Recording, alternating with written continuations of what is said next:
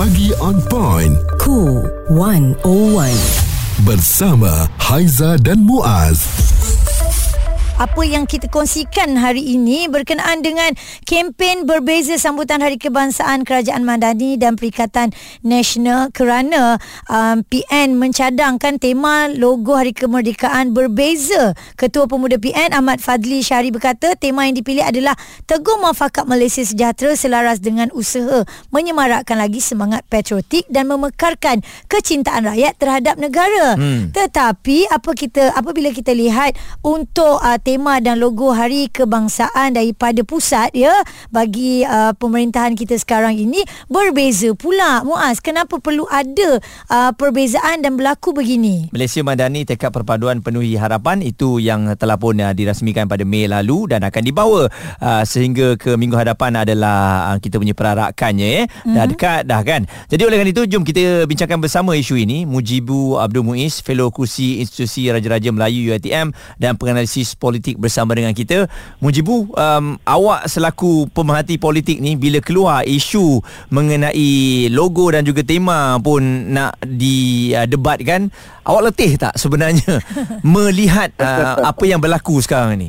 Ya, sangat uh, menduka citakanlah apabila sesuatu yang bersifat uh, kebangsaan yang sepatutnya diraihkan sebagai satu perayaan yang bersifat Malaysia ya dan ini dipolitikkan. Tak kisahlah siapa juga pihak yang melakukan seperti itu dan ada serangan tuduh-menuduh bahawa orang ini pun pernah buat, mereka itu pun pernah buat tapi yeah. bottom line dia adalah ini sesuatu yang berkait dengan hari kebangsaan maka uh, isu tentang tema ini perlu melihat kepada apa nama isu-isu yang merangkum nilai aspirasi pencapaian negara dan dia mesti menjadi satu titik tumpuan semua uh, ketika merayakan uh, sesuatu yang bersifat identiti kebangsaan ini. Jadi bila itu berlaku agak kecewa dan bagi saya uh, dia perlu uh, beyond politics. Kerana ini adalah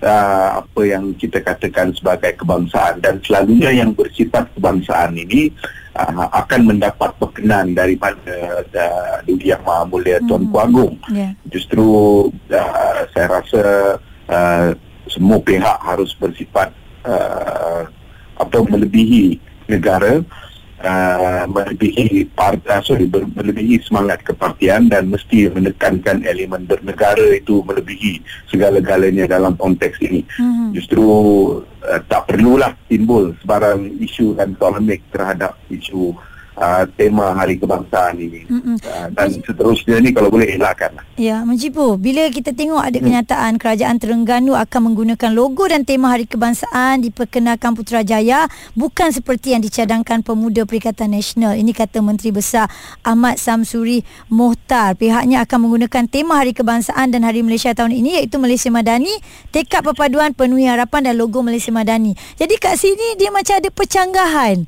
Sedangkan mereka di bawah ya parti yang sama sebenarnya? uh, bagi saya uh, tidak ada percanggahan.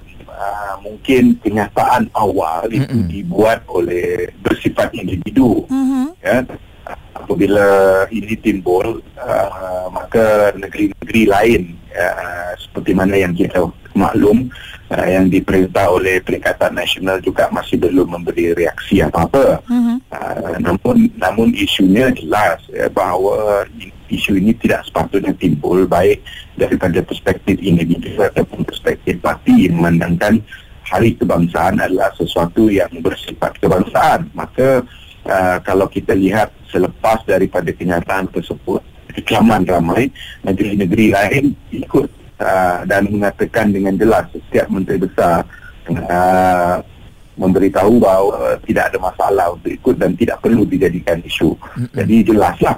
Uh, kerana kalau di awal tadi ya Aizah, yeah. kita harus faham bahawa hari kebangsaan ini uh, fokusnya konsepnya adalah untuk merayakan identiti warisan ataupun apa-apa yang dikait sebagai uh, penyatuan suatu mm-hmm. negara terutamanya bila kita bercakap tentang hari kebangsaan.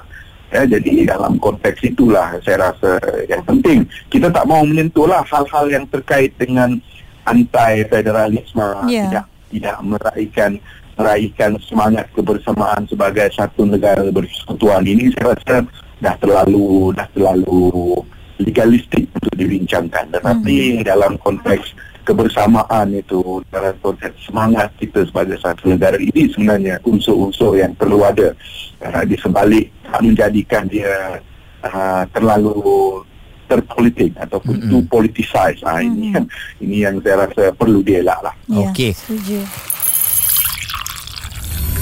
Perbualan menyeluruh bersama Haiza dan Muaz.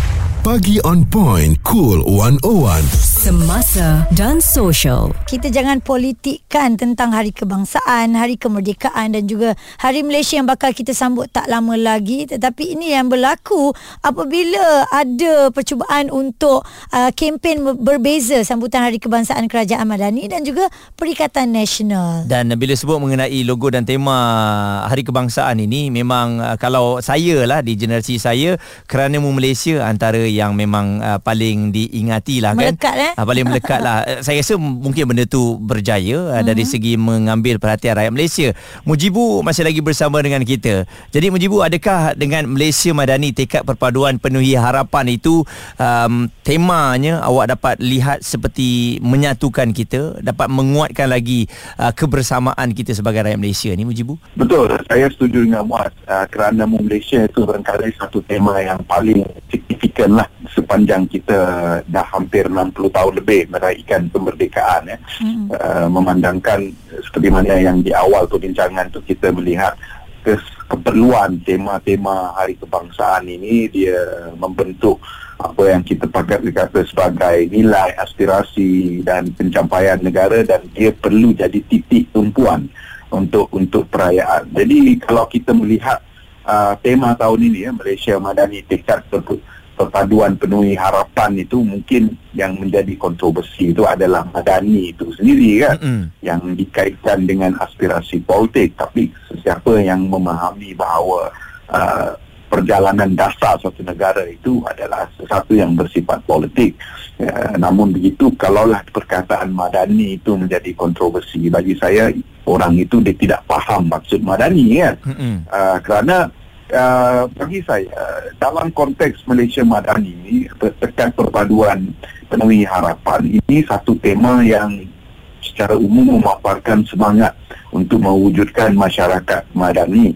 Madani ini maksudnya masyarakat yang sibil, masyarakat yang apa nama toleran, masyarakat yang liberal. Ah, liberal ini bukan kata liberal yang negatif itu tidak. Liberal ini maksudnya demokratik, ah, bebas bersuara ya. Uh, dan yang paling penting bersatu padu dan berkembang. Kerana itu uh, identiti dan juga uh, apa nama jati diri yang ada di dalam perkataan madani itu. Uh, di mana saya melihat nilai perpaduan aspirasi masyarakat semangat kerjasama dalam merapatkan jurang perbezaan.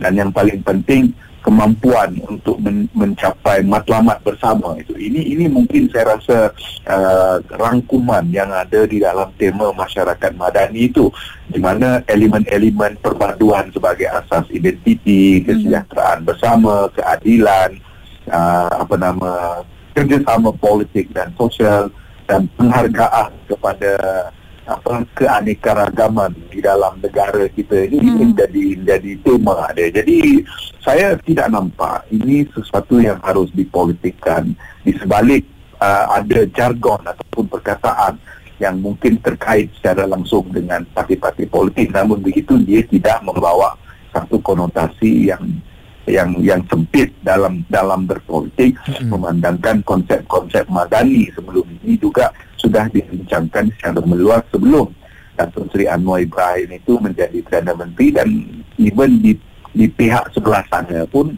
mem- membawa apa nama konsep itu sebelumnya. Hmm. Jadi uh, bagaimanapun ialah sebagai sebagai pemerhati kan uh, konsep-konsep uh, hari kebangsaan ini sepatutnya tidak dipolitikan ya dan tidak perlu menggunakan apa nama hari kebangsaan baik dari sudut temanya ke sambutannya ke logonya ke apa-apa juga lah untuk menjadi senjata politik bagi diskredit apa juga pihak lawan baik di pihak mana pun.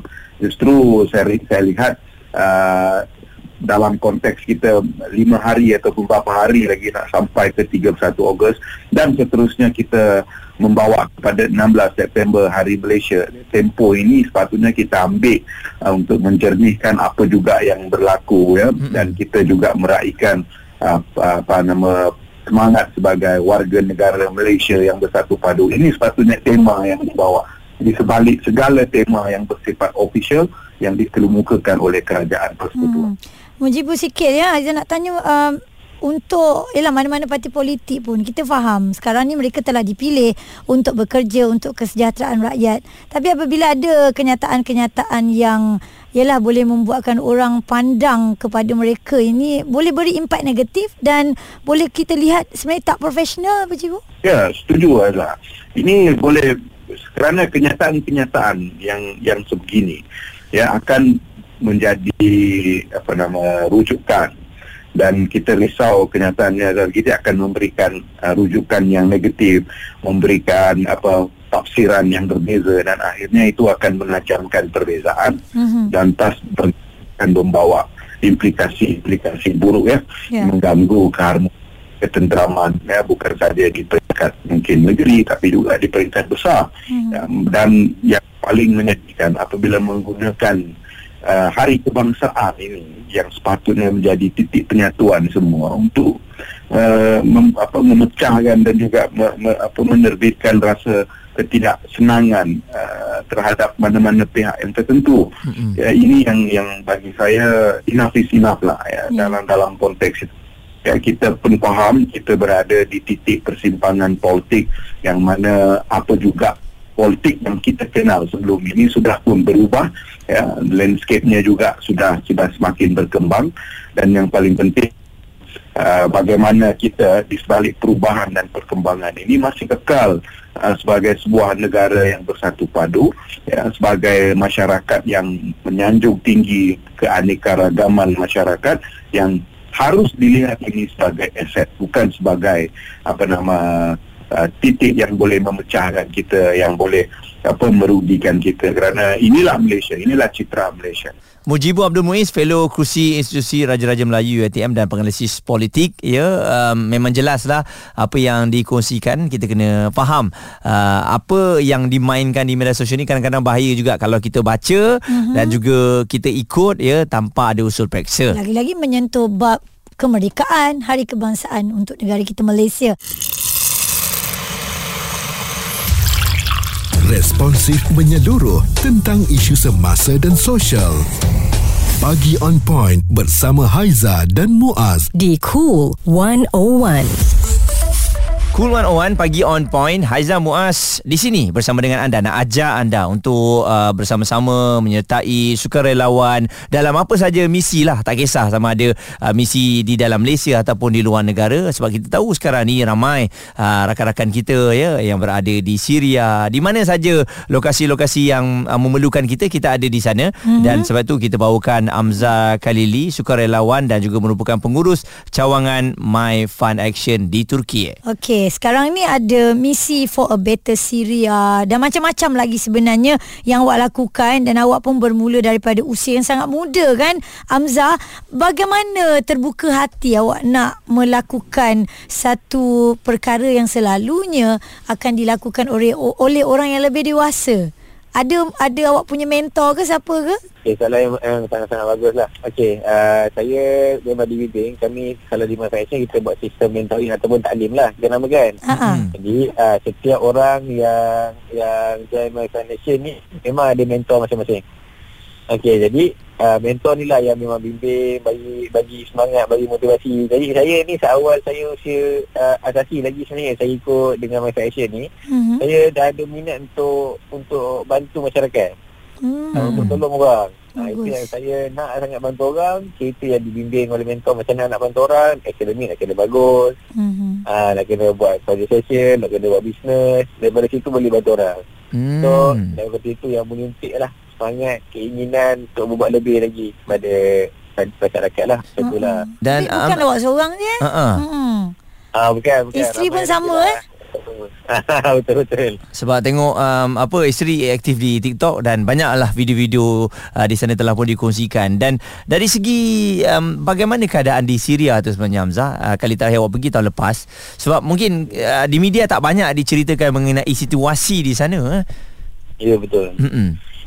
Mungkin boleh saya kongsikan Boleh, uh, ha-ha. yang, yang di Syria sekarang ni. Uh, lagi-lagi selepas gempa bumi yang berlaku bulan 2 hari tu Mhm. uh, keadaannya dia sangat-sangat teruk lah sebab setahu kita uh, dekat, dekat Syria ni kan uh, rumah ni berkurang. Jadi bila lakukan bumi tu banyak bangunan-bangunan yang runtuh. Jadi kebanyakan orang ni memang terpaksa duduk dalam kemah je lah. Dan kemah sekarang ni pun uh, dengan tak cukup sebab Syria ni masalahnya dia tak dapat bantuan daripada government daripada Oh. kerajaan Mhm. ha, itu yang menyebabkan bila berlaku gempa bumi dia tak ada support Kerajaan Kalau- Syria tu sendiri. Siannya ya ha, Allah. Syria tu sendiri lah kan Syria ni kan berlaku konflik kan Okey so Hmm. dah berlaku dah ada dua kawasan ke yang dipecahkan? Hamzah? Uh, Ha. apa berlaku daripada gempa bumi itu eh Uh, maksudnya dari segi uh, Bantuan kerajaan ke? akan bantu ke tempat-tempat yang nak bantu je ataupun memang satu Syria tak dapat bantuan tersebut. uh, dia memang uh, kawasan yang kita boleh bagi kawasan-kawasan orang-orang yang yang sunnah wal jamaah lah Mm-mm. Ah. Hmm. so kawasan-kawasan ni yang biasanya tak dapat bantuan Okey, yang faham. kebanyakannya orang-orang Syria, Syria ni dia lari ke border Syria Mm-mm. sebab border Syria ni dia ada support daripada kerajaan Turki. Jadi kebanyakannya orang ni memang tinggal dalam kemah, tak, tak cukup makanan. Saya pun ingat waktu saya datang ke Syria tu, saya ingat orang ni dah cukup makan, dah cukup bantuan, cukup support. Rupanya bila saya datang tu, ya Allah, orang ni memang menunggu-nunggu bantuan. Dia Ah. kejar-kejar, dia orang kejar saya dengan naik kereta ni. Uh, dia orang ramai-ramai ikut. Kan? Uh, apa tu, dah, dah tanda tangan dah. Mengharapkan ada something yang boleh makan dari tu. Mm-mm. Ha, itulah antara yang uh, saya agak sebablah belum belum cerita tengok keadaan rumah lagi. Hmm. Hmm. Eh, keadaan bukan rumah, kemah, kemah dia. Lama lah dia orang duduk dalam kemah tu eh. Bertahun-tahun Oh, lah. Sebab dengan musim sejuknya. Mm-mm. Hmm. Lebih kurang 10 tahun dah lah dia orang ni. Hmm. tinggal dalam kemah sekarang ni. Mm-mm. Me- melihat daripada kan ada perkongsian juga um, apa gambar sekolah yang dibuat tu kan ataupun rumah maaf Rumah, rumah ha. yang dibuat tu spesifikasinya bagaimana Hamzah yang yang dilakukan adakah dia cukup lengkap ataupun hanya buat basic saja untuk mereka Okey. Kalau rumah yang kita buat tu kita panggil uh, briquette house lah. Mm-hmm. Briquette house ni kita buat ada, ada lebih kurang 500 tapi cuma basic je setakat ni kita kita dah buat.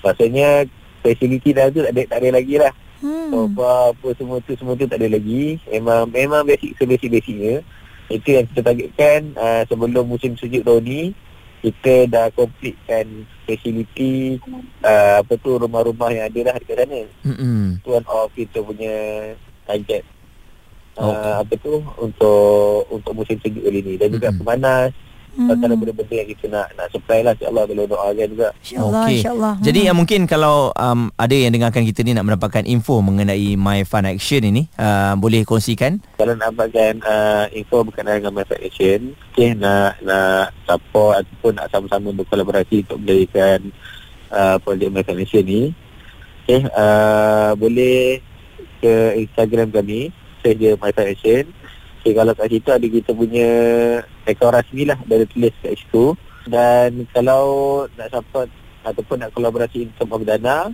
boleh terus ke direct ke kami punya uh, apa tu Maybank hmm. Okay, mungkin nak saya bacakan ke nombor akaunnya. Baca lah. Ha ah. Maybank, Yayasan Kebajikan Muslim dalam kurungan My Foundation. Okay, nombor akaunnya 5505 1097 0367. Hmm. Saya ulang semula 5505 1097 0367.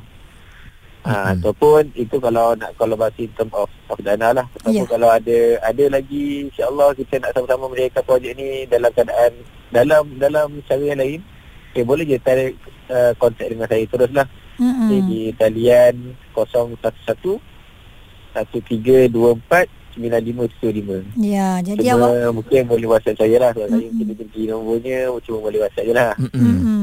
Jadi awak membukalah kalau ada siapa yang ingin menjadi sukarelawan juga eh nak terbang juga bersama awak di Syria ya. Ah, ya, InsyaAllah betul. kita doakan Hamzar uh, dan juga isteri juga yang samalah tim dengan awak semua dalam bantuan dan juga su- sukarelawan ini semoga mereka dapat diberikan bantuan dengan sebaik-baiknya insyaAllah.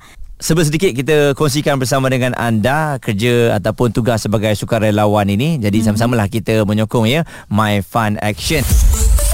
Suara serta informasi semasa dan sosial bersama Haiza dan Muaz. Pagi on point. Cool 101.